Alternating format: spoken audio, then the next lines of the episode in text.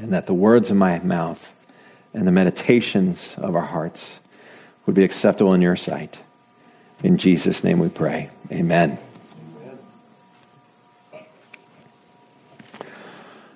You may or may not know this about me. I like a good story, but I don't read much fiction.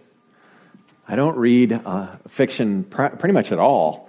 I think the last fiction book I may have read was Lord of the Rings years ago before the movies came out because I thought, boy, I should read that before the movies come out. Um, I prefer biography or autobiography or uh, history or um, those type of things. Um, uh, really, I really like super dry, boring books about the Bible, though.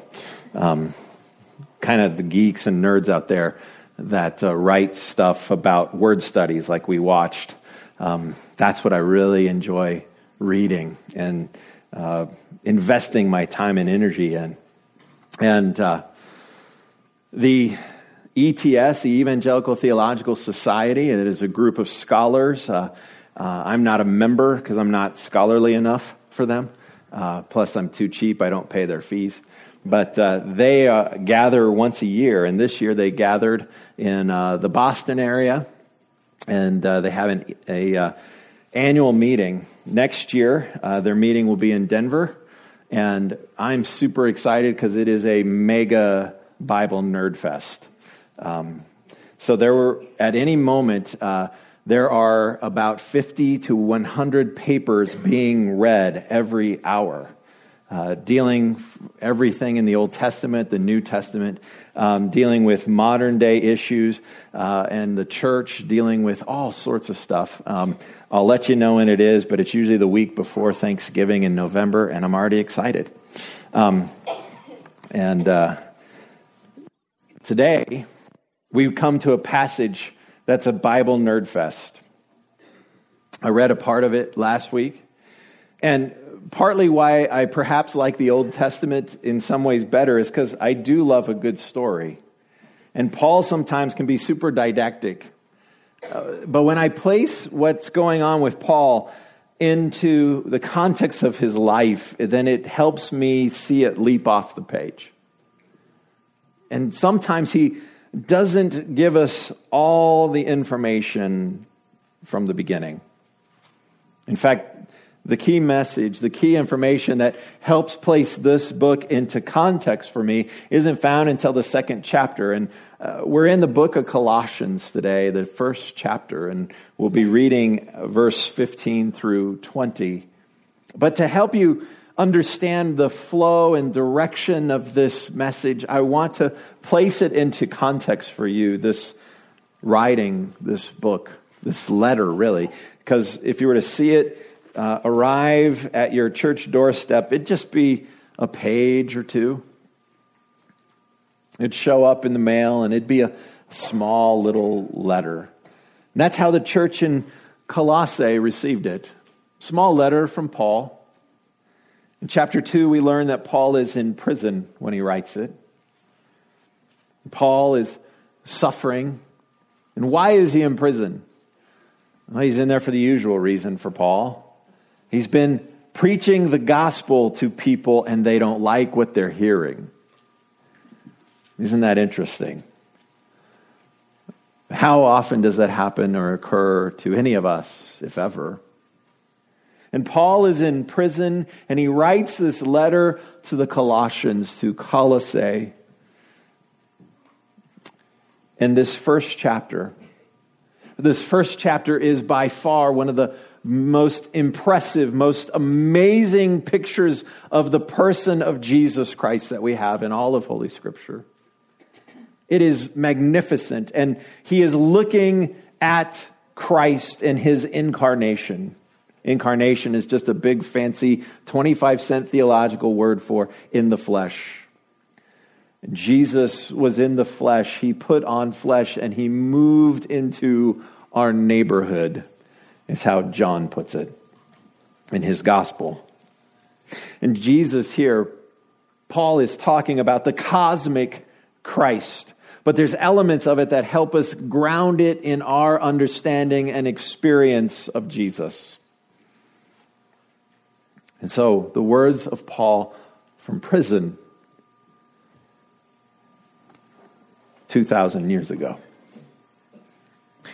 The Son is the image of the invisible God, the firstborn over all creation.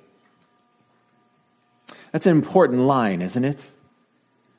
The Son is the image of the invisible God. He's the very image. Right off the bat, Paul is telling us that Jesus is God.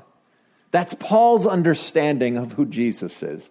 And historically, that's the church's understanding of who Jesus Christ is. And let me tell you, friends, that's not our culture's understanding of who Jesus Christ is.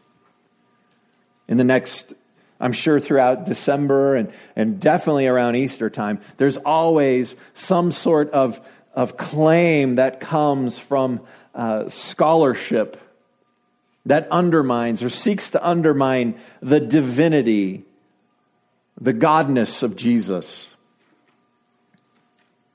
And they're wrong.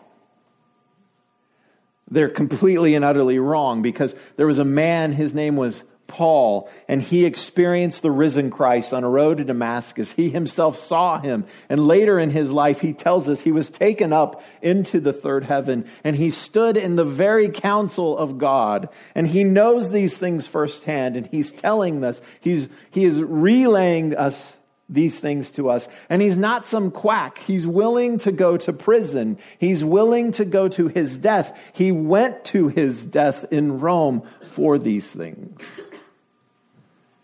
So either Paul is telling the truth or he's a madman who needs to be avoided at all costs. It's up to you to decide. But Paul says the Son is the image of the invisible God. The Hebrews had a doctrine, I shared this last week. It was the two powers, and they believed that Yahweh was in heaven and he could not be seen, he could not be interacted with by humans. But there was a second power of heaven, and this was the this was the angel of Yahweh that we encounter so often in the Old Testament. This is the, the, the Christophanies, the appearances of Jesus before he's incarnate. These are the appearances of Christ throughout the Old Testament. And the, the Israelites saw this and they said, there must be kind of two parts to God somehow, where there's this part in heaven, there's this Yahweh that none of us can see or touch or experience, but there's this other part or person of Yahweh who interacts with us, the burning bush, the word that stood and spoke to Samuel, the presence of God in the temple. And that's what Paul is picking up on. He's a good Jew. He knows his Hebrew scriptures. He knows his Jewish theology, and he says the Son is the image of the invisible God. He's the second power. The firstborn over all creation. And this is where Christianity gets entangles with all sorts of other religions, where other religions teach that Jesus was a wise man, that he was subject to creation, that he was just part of creation, that perhaps when God created creation, he also created Jesus. But that's not what this teaches. It doesn't say that he's the firstborn of creation, it says he's the firstborn over all creation. Jesus Christ was never created. He always has been. He is beginningless. And He is over all creation. For in him all things were created, things in heaven and on earth, visible and invisible, whether thrones or powers or rulers or authorities, all things have been created through him and for him. He is before all things, and in him all things hold together, and he is the head of the body, the church. He is the beginning and the firstborn from among the dead, so that in everything he might have the supremacy. what a crazy claim. What a crazy claim Paul makes. He's saying that this is God in the flesh, but he died. This God died. And this is clearly what Paul is teaching here. He says he is the firstborn among the dead. You see, he picks up on that idea and he talks about Jesus being supreme. I've been reading uh, a book by Athanasius this Christmas season. Um, he's an ancient old guy, and uh, he was an early scholar in the church, and it's called On the Incarnation. And one of the questions he's wrestling with is why couldn't Jesus have just died like many of us will, where we just go to sleep in a hospital bed or at home and we die? Why did it have to be this bloody public spectacle? Why did it have to be death on a cross? And if you remember, Jesus himself says, No one takes my life from me, I lay it down. This was a chosen way of death. This was God orchestrated death. This wasn't just Jesus is this helpless victim that if I saw this bumper sticker and it made me mad, that if he had a gun, he'd still be alive.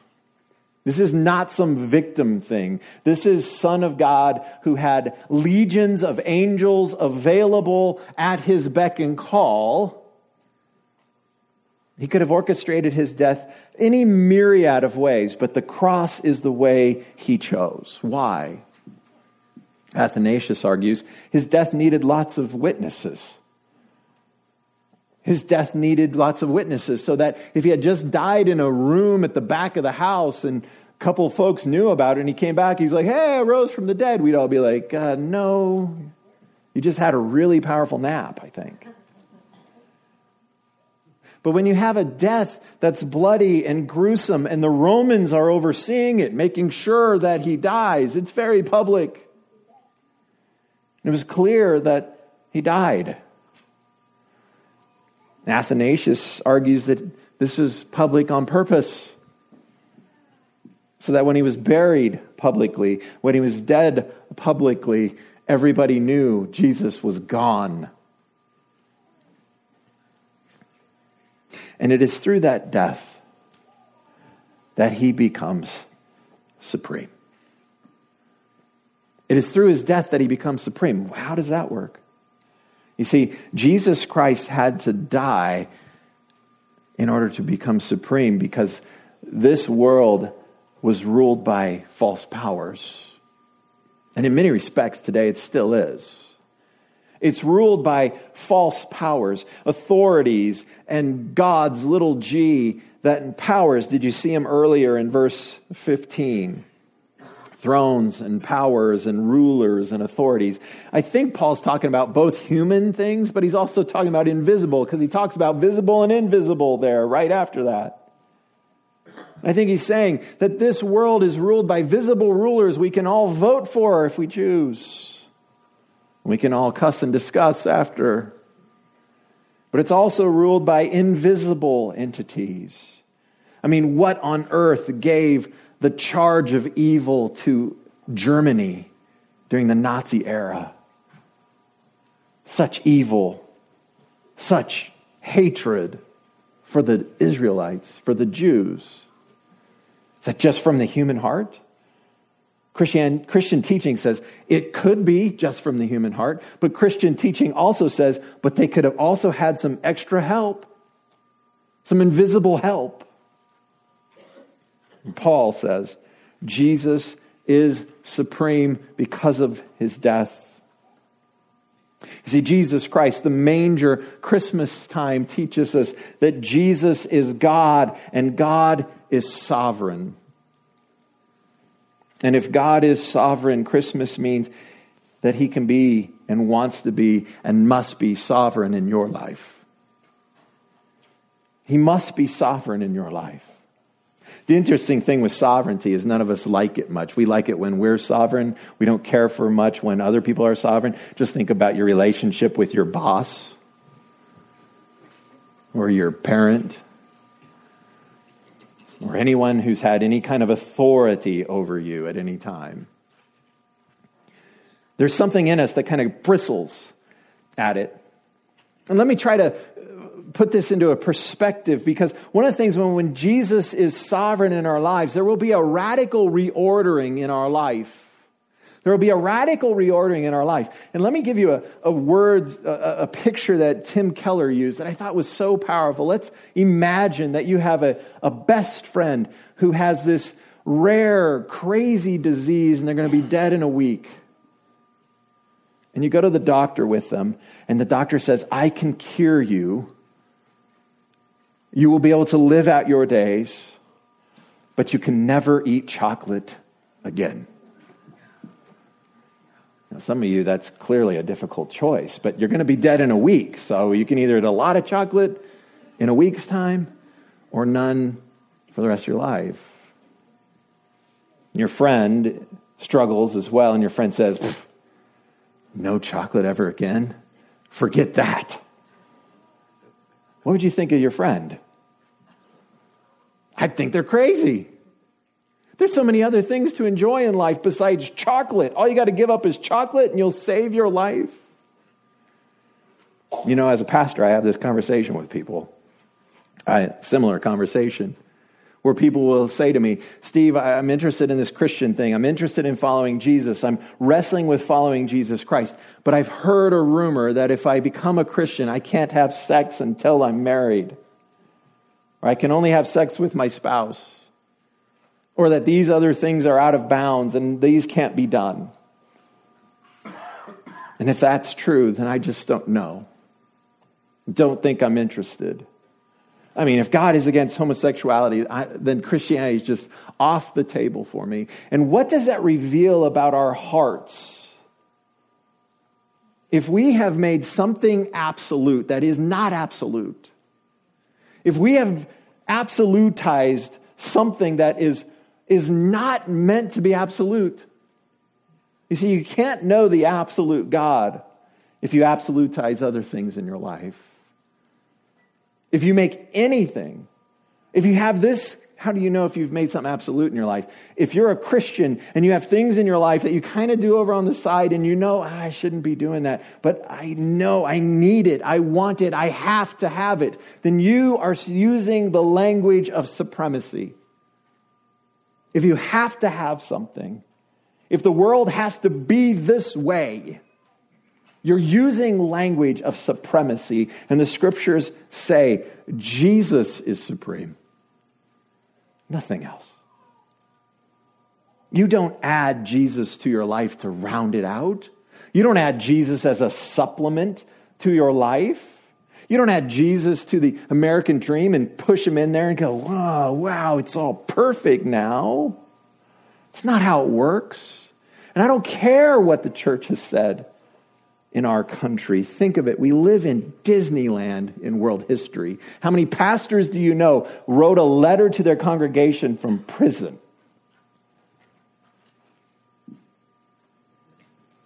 Pastors you've known have driven pretty nice cars, and the most guff they get is they show up at church in jeans. They live in nice homes in the community with you. The most guff they get is, well, you get a housing allowance. You can write this off. Paul knew what it was to suffer for the supremacy of Christ.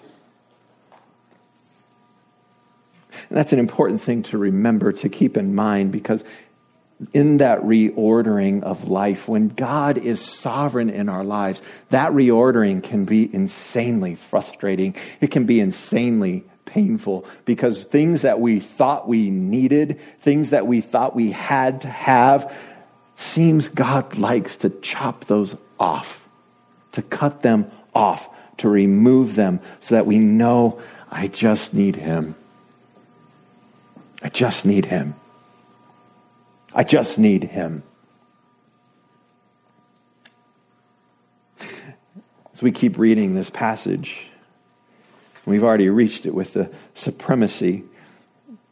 We, we see that one of the parts of him being sovereign is he must be Lord. I mean, did you hear the language that Paul used about this, this body and this head metaphor? Anybody ever cut off their head and seen how that went? Right? You need a head for the body to work. I mean, everything could be perfect with the body. The body could be in perfect, perfect form. But if it's missing the head, then it's dead. Likewise, the head is dead without the body. Christ is head of the church.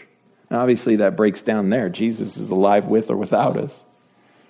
But Christ is head of the body, his church. And when you make Jesus your Lord and Savior, when he becomes your Lord, when you place your allegiance, your faith, your trust in Jesus Christ,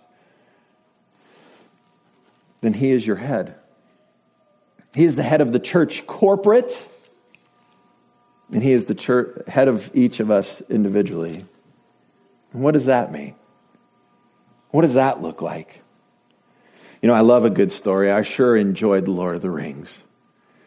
There's a couple of hobbits that I know their name. Do you know some hobbits' names? Who's the most famous hobbit of all? Rudolph the I'm sorry.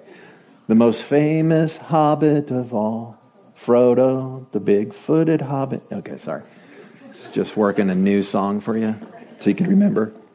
So you have Frodo and you have Samwise Gamgee. And why do we know those hobbits? Out of all the hobbits that live in Hobbiton, out of all the hobbits that live in the Shire, out of all the hobbits that, that J.R.R. Tolkien dreamt up, why do we know those two? Because they followed the architect of the Chris, uh, archetype of the Christmas story. What? This is some big words. You see, the Christmas story is an archetype of every great adventure ever. The Christmas story is a story where Jesus Christ left the most secure place you could ever imagine, the most safe place that ever existed. Jesus left that place and he entered into the manger, the manger. And there he encountered great danger and peril. Greater danger and greater peril than any of us will ever face. The Son of God did that. And why? For us. He entered into that for us so that he might be supreme, so that he might be our Lord, so that he might topple the rulers, the authorities, the principalities, the powers, so that he might eventually toss death into the lake of fire so that he could conquer all of these things. If he's the head, and you're the body, what do you think the Christian life should look like? Do you think the Christian life should be one of coziness and security and safety and comfort? It's so interesting to me that Christmas has become the exact opposite the marketers are brilliant. They have, they have hypnotized us. They have completely and utterly turned it around. It is no longer about the risk of God to save us. It is about chestnuts roasting on an open fire. Jack Frost just kind of sort of nipping at your nose. I mean, look at the picture that we have of Christmas when you Google Christmas. Could you guys show that image of Christmas for me? It's after the Bible reading. That's Christmas. That's the Google understanding of Christmas for an image. And by the way, that's just the computer algorithm running, finding where all the humans go, and oh, yeah, that's Christmas to me. And by the way, I love that picture. I want to have a fireplace. I want to have a stocking. I want to have a warm, cozy comfortable, safe Christmas. And beyond that, I want January, February, March, April, May, June, July. I want it all to be safe and comfortable and cozy. But nobody will know my name. Nobody will care who I am at the end of my days. I'll be like all the hobbits who live their life out completely, utterly endlessly clueless about the evil that lurked in Mordor. I'll be one of those hobbits that just was so cozy and happy and having my pints that everything was fine, but I never knew the peril, the danger that I could have entered into, the cause that I could have been a part of. If you are a part of Lift, you have left the Shire and you are on the road to Mordor. You are helping bring teenagers, the most feared of our species, into the kingdom.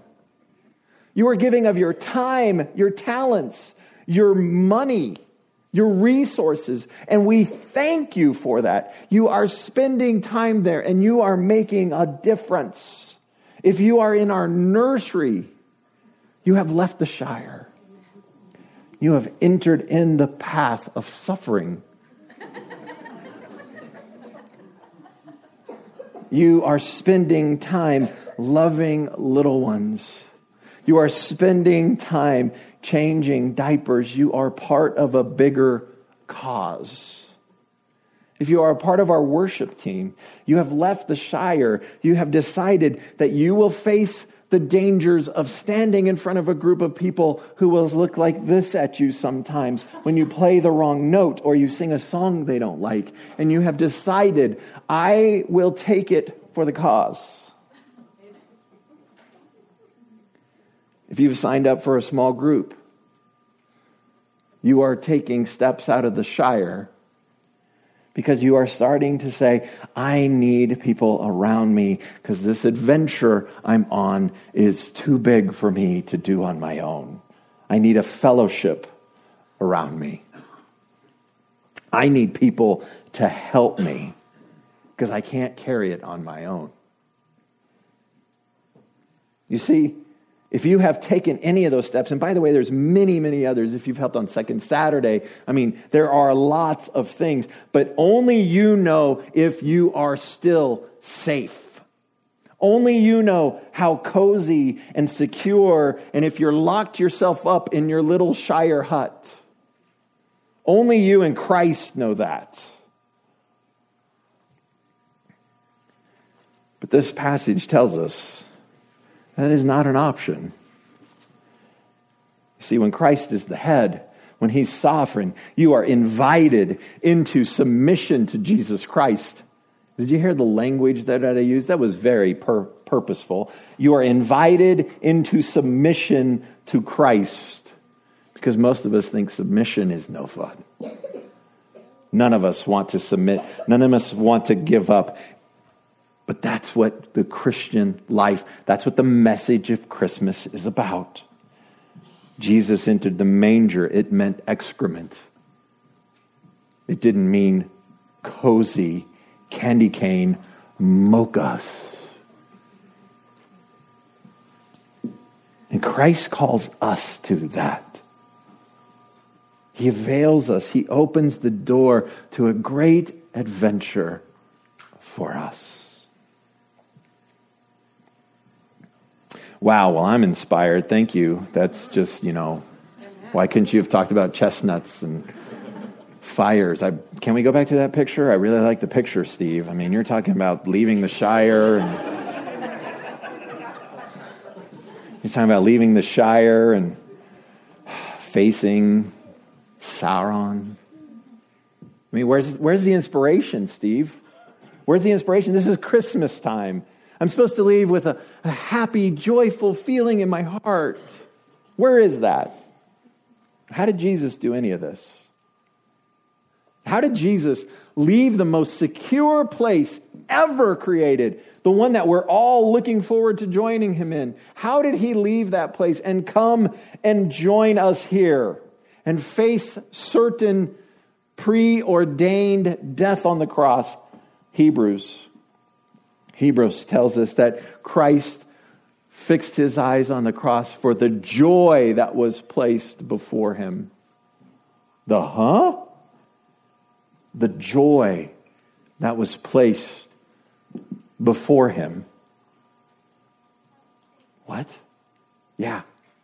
You see, if you understand that God is sovereign in, in your life, and if you allow Him to do this reordering in your life, and if you submit to His sovereignty, then through it all you will find joy. Excuse me? Uh, picture it this way if there is a God, if there is a God who is the one that created your body, knit you together in your mother's womb, if there is a God who has promised to give you the Spirit of himself that raised Jesus Christ from the dead. If there is a God that as you enter into communion and fellowship with him, you experience this life giving life that when you run, you will not grow weary, and when you walk, you will not faint, and you will soar like an eagle. If you experience this God, if there is this God that's allowing this to be transmuted or infused or placed in you in some way, wouldn't you want that at all costs? I've heard people say, boy, you know, if they could get a, a, supplement that they just took that energy out of that little child that I'm watching at church, if they would just take that and put it into a pill so I could ingest it, and then I would freak out all morning long at church. I mean, I've heard some of you say you want that. You not to freak out at church, but you want the energy, you want the vitality, you want the energy, you want the life a child has. I just want the knees a kid has. the flexibility. When we look at a little child and we think, oh, bottle it, sell it, I'll buy it. But there's a God who says, there's a God who says, My spirit in you will give you abundant life. It'll give you life beyond measure. It will give you joy, exceeding joy. It will give you what you are longing for more than that pill, more than the coziness of Christmas, more than any gift, more than any stocking stuffer. My spirit will be in you. That's why Paul in prison, in this letter, in verse 24, writes this Now I rejoice in what I am suffering for you. And I fill up in my flesh what is still lacking in regard to Christ's afflictions for the sake of his body, which is the church. Wow. If only you had a pastor that loved you like that, right? If only you had an apostle that loved you like that. If only you had a savior that loved you like that. Who could, for the joy placed before them, suffer for the body, the church, and in it rejoice. Gang, that's the Christmas message right there. Have you ever had something intrude upon your holiday season? Oh, and you're just like, man, this just is, this isn't the holiday I pictured. This isn't the Christmas I had always longed and hoped for. What are you comparing it to? An LL Bean catalog? Where did this come from? This notion, this coziness, this warmness, this, the safety. Where is this from? It is not from the gospel. It is not from the story you read about Christ. And many of us have made safety and security and prosperity an idol.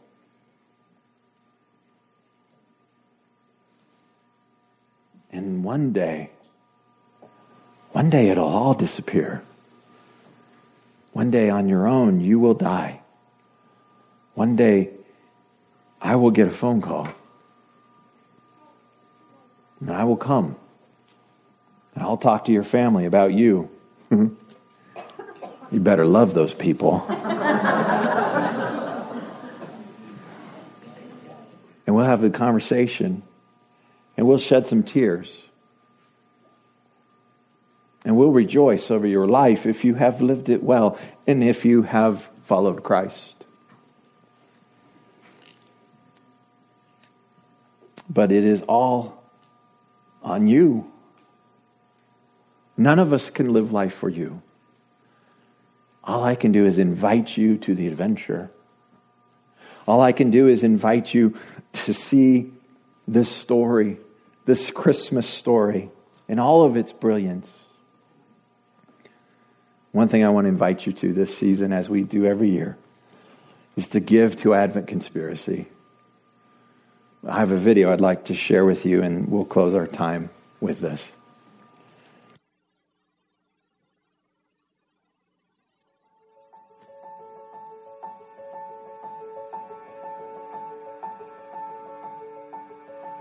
For many of us, Christmas is a time of year that holds some of our dearest memories. We're introduced as kids to this season that brings our loved ones together and is filled with celebration. We sang songs, set up nativities, decorated houses. We learned Christmas is actually a real story with shepherds, wise men, Joseph, and Mary. The story of when God the Father gave his son. But now that I have children of my own, it feels like the story of Christmas is simply a story about more. More toys, more things. And even though I'm the parent, I gotta admit that in all the busyness, I buy into it too. I've traded away the best story in the world for what's on sale. What if God had something better than this for all of us? I want to show my kids the real story of Christmas this Advent season. The story of Christmas isn't told with free two day shipping or Black Friday deals, but the story of Christmas is worthy of celebration. God the Father giving us His Son, good news to those in need. What if my family spent less on us this year and instead gave some of what we didn't spend to provide good news to those in need? With 2 billion people still without access to clean water, what if my kids started to see part of their Christmas celebration as a way to love kids halfway around the world? What if we realized Christmas actually is a story about more? More hope, more joy, more meaning. And who knows? Maybe each of us realize there is more to the story, more to Christmas, more to us. And with that, the world could change again.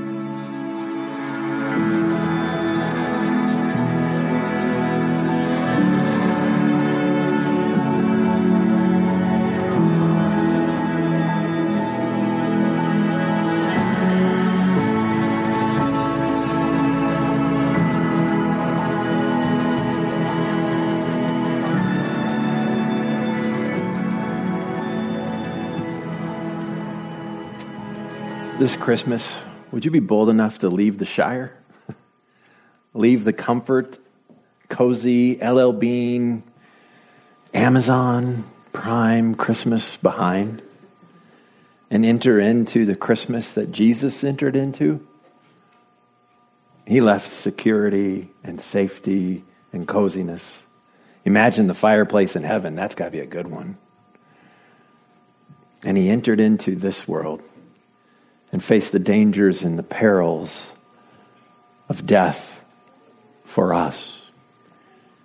On the third day, he pulled off Easter. Well, we'll talk about that in a few months. Let us pray. Heavenly Father, thank you so much for this invitation to a life that is full of joy, a life that can be reordered by your supremacy, a life of submission at your invitation. Holy Spirit, give us strength, the willingness, the faith, the desire to say yes. Help us when this world beckons at us and tells us that's dumb. Nobody does it that way. Help us to remember that you're not Lord of that. You're Lord of us. And we are called to be different and called to look different and called to enter into your life and death and your resurrection. Now may the Lord bless you and keep you. May the Lord make his face shine upon you and be gracious to you. May the Lord turn his face toward you and give you peace.